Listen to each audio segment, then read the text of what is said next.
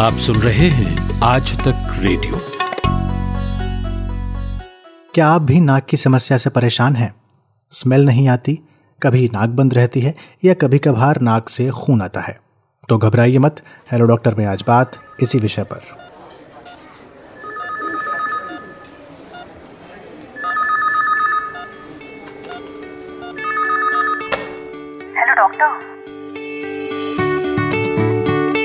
Hello doctor आज तक radio की एक खास सीरीज़ है, जिसमें हम आपकी हेल्थ से जुड़े हुए सवाल स्पेशलिस्ट डॉक्टरों से पूछते हैं और कुछ जानकारी, कुछ टिप्स आपके लिए लेकर आते हैं। नमस्कार हेलो डॉक्टर के इस अंक में आपका स्वागत है। मैं हूँ अंजुम शर्मा। इस अंक में हमने जो विषय इस बार चुना है, वो हर आदमी से जुड़ा हुआ है और कभी ना कभी इस समस्या का सामना हम सभी ने किया है। नाक से जुड़ी बहुत सी समस्याएँ लोगों को होती हैं उनमें से कुछ पर हमने आज बात की डॉक्टर मनीष मुंजाल से। डॉक्टर मुंजाल पहले भी हमारे कार्यक्रम में आ चुके हैं। कान नाक गले यानी ईएनटी स्पेशलिस्ट हैं और सर गंगाराम अस्पताल में कंसल्टेंट हैं। डॉक्टर मुंजाल बहुत बहुत स्वागत है आपका हमारे इस हेलो डॉक्टर कार्यक्रम में। जी जी। सबको मेरा भी बहुत बहुत नमस्कार।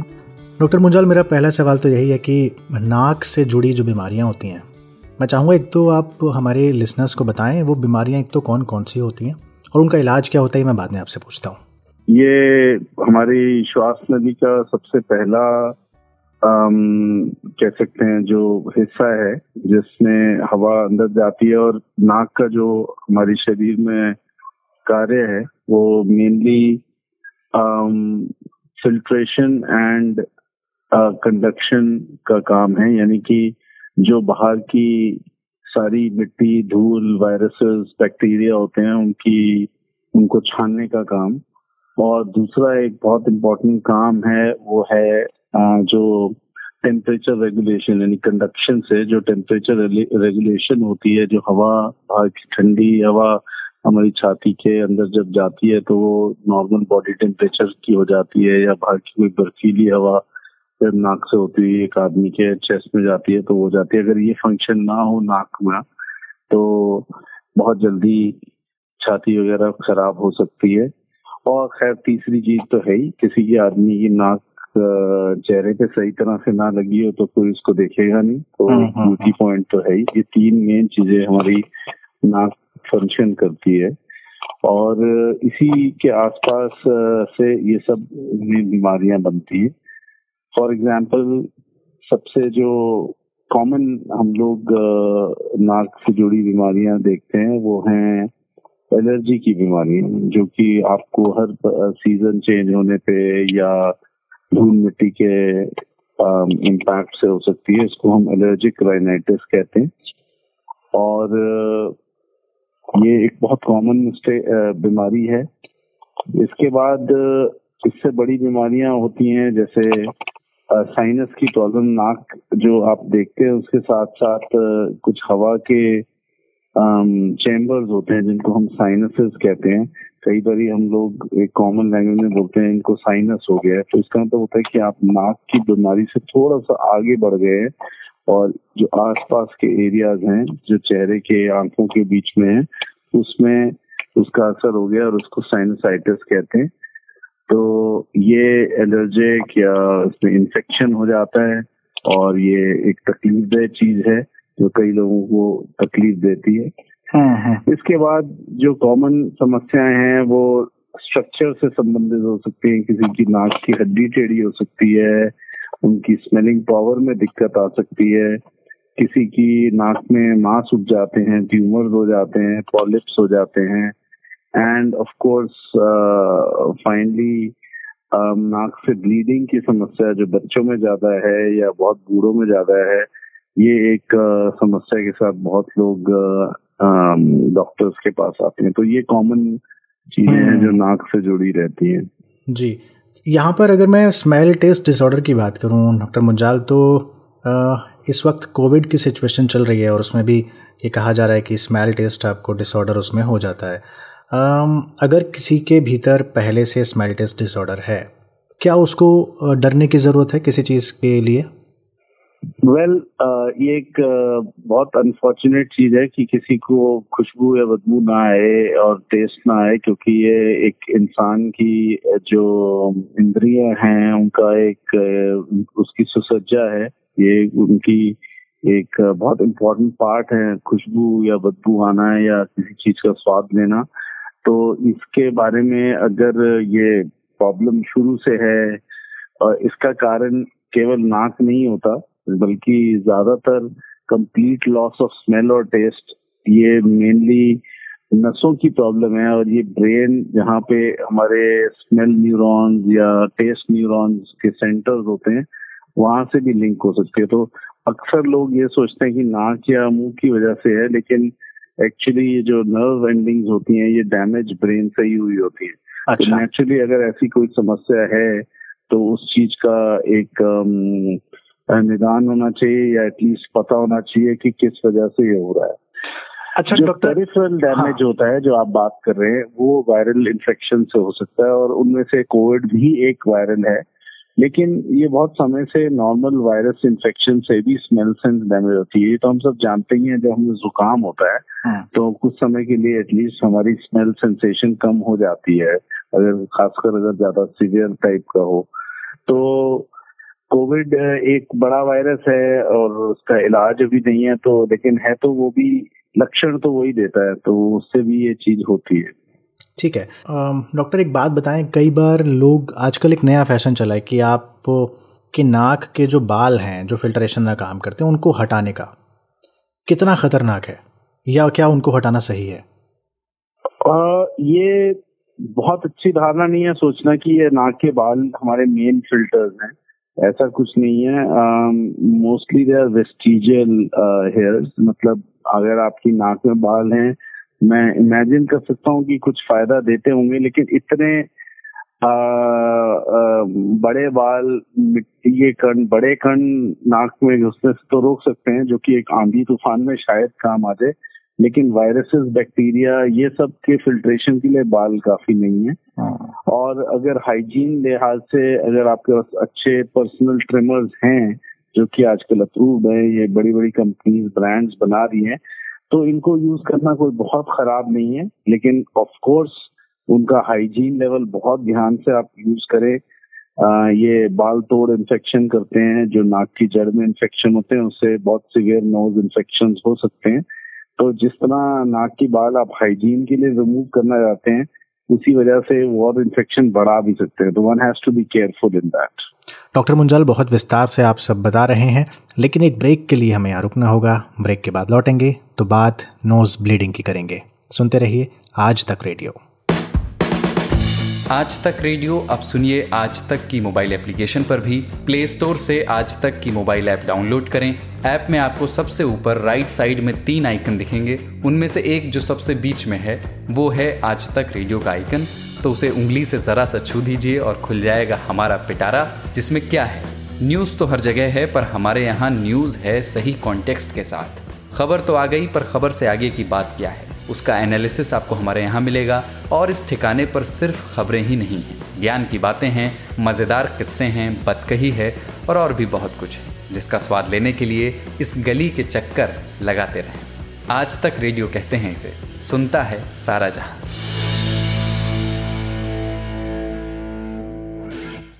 ब्रेक के बाद स्वागत है एक बार फिर से। आज तक रेडियो सुन रहे हैं आप। हेलो डॉक्टर, कार्यक्रम चल रहा है। आज हम बात नाक से जुड़ी बीमारियों की कर रहे हैं और हमारे साथ हैं सर गंगाराम अस्पताल में consultant ENT specialist doctor Manish Munjal. Doctor Munjal, कई बार ऐसे होता है कि आपकी नोज़ ब्लीड कर रही है, मान लीजिए, जिसको भारत की क्षेत्रीय भाषाओं में कुछ अलग अलग नामों से देसी नामों से बुलाया जाता है। नक्सीर फूटना हो गया या फिर और भी तमाम तरह की बातें। उसमें जो देसी इलाज होता है, क्या वही करना करना कारगर है या फिर अगर किसी को ज़्यादा प्रॉब्लम है बार बार होता है तो डॉक्टर को दिखाना भी चाहिए। नक्सीर दो तरीके की एज ग्रुप्स में देखी जाती है और एक एज ग्रुप है बच्चे, जो कि लगभग पाँच साल की उम्र से लेकर बारह से पंद्रह साल की उम्र तक हो सकते हैं। और ये इनका मुख्य कारण ज़्यादातर बच्चों की हाइपर एक्टिविटी नाक को रगड़ना, नाक में उंगली देना इसके कारण हुए ट्रॉमा की वजह से होता है। ऑफ़ कोर्स कुछ बच्चों को जुकाम खांसी ज़्यादा रहता है तो उनकी नाक पक जाती है उस वजह से भी नक्सीर हो सकती है। तो इसके लिए मुख्य कारण एड्रेस करने से ये प्रॉब्लम अक्सर ठीक हो जाती है। और ज़्यादातर मतलब आपने सुना होगा बचपन में ही बताते हैं ये होता है और बाद में ठीक हो जाते हैं। हाँ। और थोड़ा इमरजेंसी ट्रीटमेंट ज़रूर है जो आप शायद देसी इलाज अगर इमरजेंसी के लिए कह रहे हैं तो मैं नहीं जाता लेकिन अगर किसी बच्चे को नक्सीर आ रही है और आ, उसको आपने उस वक्त मैनेज करना तो डेफिनेटली लिटाना विटाना सर पे पानी डालना ये सब गलत चीज़ें हैं। सिर्फ़ बिठा के बच्चे की नाक को पिंच करके रखने से ही ठीक रहता है। ये करना चाहिए। और आगे किस वजह से हुई है नक्सीर? जैसे मैंने आपको कारण बताए उनमें से कैसे कारण वो ठीक किए जा सकते हैं उस पर वो बच्चा इम्प्रूव कर जाएगा। ठीक है। जो दूसरी नक्सीर है वो है एल्डरली यानी बड़े लोगों में। ये एक सीरियस चीज़ हो सकती है और किसी भी एडल्ट की नाक से अगर खून निकल रहा है तो एक बेहद इम्पोर्टेंट पार्ट है कि उसको इन्वेस्टिगेट किया जाए। वो ब्लड प्रेशर के कारण हो सकता है जो कि बाद में दिमाग की भी जड़ें में हेमरेज कर सकता है और वो नाक में कोई ट्यूमर की वजह से भी हो सकता है। तो ये इम्पोर्टेंट है कि हमें पता लगे कि ये किस वजह से है। ठीक है। अच्छा साइनस की अगर बात करें, नाक से जुड़ा हुआ मसला है और सर तक दुखता है साइनस जब होता है तो लोग बोलते हैं सर में बहुत दर्द होता है।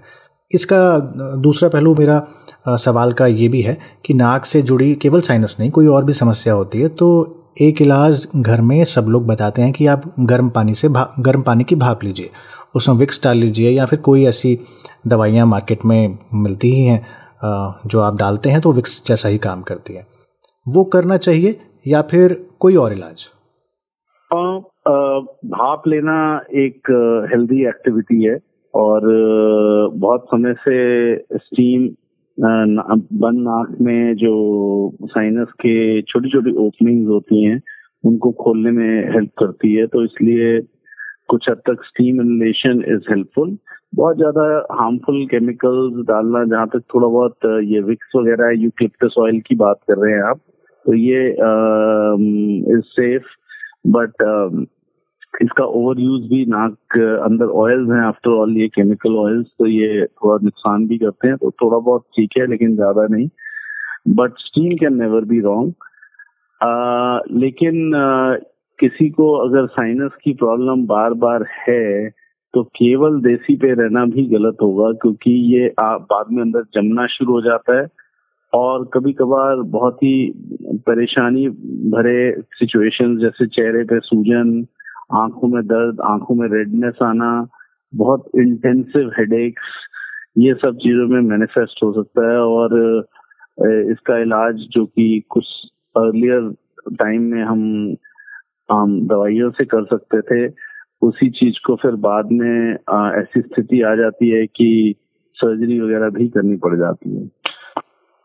और एक सवाल मेरा, वो है स्नोरिंग को लेके। हर किसी को समस्या है नाक बजना नाक खर्राटे लेना और सब इससे दुखी रहते हैं।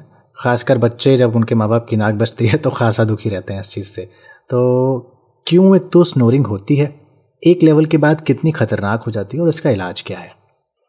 जी, अंजुम, ये आपने जो मुझे स्नोरिंग की समस्या बताई है, ये एक समस्या, एक पूरा अपने आप में बड़ा टॉपिक है और मैं इसके बारे में कभी आपसे एक प्रोग्राम पर विस्तृत तरीके से ज़रूर कहूँगा जो स्टोरिंग डिसऑर्डर्स है। लेकिन फ़िलहाल क्योंकि आपने हाँ। सवाल पूछा है मैं इसके बारे में बता हाँ मुझे संक्षेप में छोटा सवाल जवाब दे दे। मैं मैं वादा करता हूँ कि अगली बार जो मैं हेलो डॉक्टर करूँगा वो स्नोरिंग डिसऑर्डर पे करूँगा। स्नोरिंग स्नोरिंग एक साउंड uh, है जो कि uh, नींद में अक्सर सोचा जाता है नाक से निकलती है लेकिन इसका और जो सही जगह है जहाँ उत्पन्न होनी वो नाक के पीछे एक टिश्यू होता है जिसको हम पैलेट कहते हैं, जो गावा भी जिसको कॉमन लैंग्वेज में कहते हैं, उसकी फ्लटरिंग से आवाज़ आती है। और बहुत ज़्यादा नाक की हड्डी टेढ़ी हो तो भी आती है। लेकिन स्नोरिंग अपने आप में हल्की स्नोरिंग कोई बहुत बड़ी बीमारी नहीं है। इसको एक सोशल प्रॉब्लम ज़्यादा माना जा सकता है और इसके इलाज के लिए बॉडी पोजिशन थोड़ा बहुत जुकाम वगैरह का निदान ये चीज़ों से इसका आराम आ जाता है। हम्म। लेकिन हेवी स्नोरिंग बच्चों में मुँह खुला रह के खींचना सांस या बड़ों में स्नोरिंग करते करते सांस का बीच में टूटना ये इससे एक बड़ी समस्या जिसको हम स्लीप एपनिया कहते हैं उसके लक्षण हैं। और इसमें हम लोग सेहत से इसको डायरेक्टली लिंक करते हैं कि भाई बॉडी में ऑक्सीजन कम जा रही है। तो छोटे बच्चों में स्नोरिंग का मुख्य कारण मुँह खोल के सोना और ये सब चीज़ों का कारण है। नाक के पीछे एक दूध होता है टिश्यू होता है जिसको एडिनोइड्स कहते हैं। उसकी लार्ज इन्लार्जमेंट से ये होता है और ये छोटे बच्चों में चार साल से लेकर बारह साल की उम्र तक देखा जाता है। ज़रूरत से ज़्यादा बड़े होने पर इनका रिमूवल इसका इलाज है जो कि दूरबीन की सर्जरी से हो सकता है। ठीक है। और और बड़ों में जो स्नोरिंग के कारण हैं वो केवल आँख ही नहीं है आपका वज़न है। अगर आप को छोटे समय में आपने देखा होगा जो हम्म, किसी की नई नई शादी होती है वो दो दो ढाई साल में दस बारह किलो जमा कर लेते हैं शरीर में ढीले पड़ जाते हैं घर गृहस्थी में बिज़ी हो जाते हैं बिज़नेस में बिज़ी हो जाते हैं और ये तीस पैंतीस की साल में उम्र में खूब खराटेदार आदमी बन जाते हैं। तो ये लक्षण खराब है। इसका मतलब आपकी बॉडी ढीली पड़ रही है और सांस जब उसमें जा रही है तो वो आवाज़ कर रही है। तो ऑब्स्ट्रक्शन के लक्षण जो हैं उनके फिर कारण देखने ज़रूरी हैं। वेट रिडक्शन एक्सरसाइज डाइट इन सब पे ध्यान देते हुए ठीक करना और जो छोटे मोटे नाक और उसकी ऑब्स्ट्रक्शन है वो तो ईएनटी डॉक्टर आपको हेल्प करेंगे ही। हम्म, देख के अगर बहुत ज़्यादा है तो उनको करेक्ट भी साथ साथ में किया जा सकता है। कुछ और आगे डिवाइसेस आते हैं जो लगा के आराम आ सकता है। जैसे मैंने कहा कि ये बहुत बड़ा टॉपिक है मैं आपको कभी बताऊँगा। और कुछ सर्जरी भी हैं जो इसमें हेल्प करती हैं बाद। ठीक है। बहुत बहुत शुक्रिया डॉक्टर मुंजाल। आपने बहुत विस्तार में साइनस से जुड़ी समस्याएँ समस्याओं के बारे में हमसे डिस्कशन की स्मेल टेस्ट डिसऑर्डर पे हमने बात की नेजल कंजेशन नोज़ ब्लीडिंग पर हमने बात की। आपने हमारे लिए समय निकाला। बहुत बहुत शुक्रिया आपका। आपका पॉडकास्ट बहुत अ, अच्छे रिव्यूज़ पे सब हमें बताते हैं एक तसल्ली बख्श आप तरीके से सबको जानकारी देते हैं। मेरी आपके लिए शुभकामनाएँ और आगे भी आप ऐसे ही करते रहें। ज़रूर। बहुत शुक्रिया। तो ये था आज का हेलो डॉक्टर जिसमें हमने नाक से जुड़ी समस्याओं की बात की। आपको हमारा ये अंक कैसा लगा आप अपना फीडबैक हमें ईमेल कर सकते हैं। हमारा ईमेल पता है रेडियो एट आज तक डॉट कॉम यदि आप भी डॉक्टर से कोई सवाल पूछना चाहते हैं या चाहते हैं कि हम किसी विषय को उठाएँ, उस पर बात करें तो वो भी हमें ज़रूर लिख कर भेजें। अपने नाम और पते के साथ ईमेल पता वही है रेडियो एट आज तक डॉट कॉम अगले मंगलवार फिर से हाजिर होंगे आपके हेल्थ से जुड़े नए सवालों और उनके जवाबों के साथ। तब तक के लिए मुझे यानी अंजुम शर्मा को दीजिए इजाज़त और अपनी सेहत का खूब ख्याल रखिए। नमस्कार।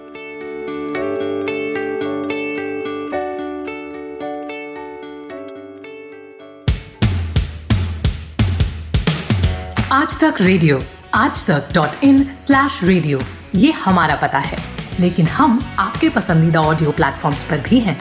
Google podcast Apple podcast Spotify Jio Saavn जैसे ठिकानों पर भी आप हमें सुन सकते हैं। और अगर YouTube आपकी पसंदीदा जगह है तो वहाँ पर भी हमें सब्सक्राइब कीजिए। आज तक रेडियो, सुनता है सारा जहाँ।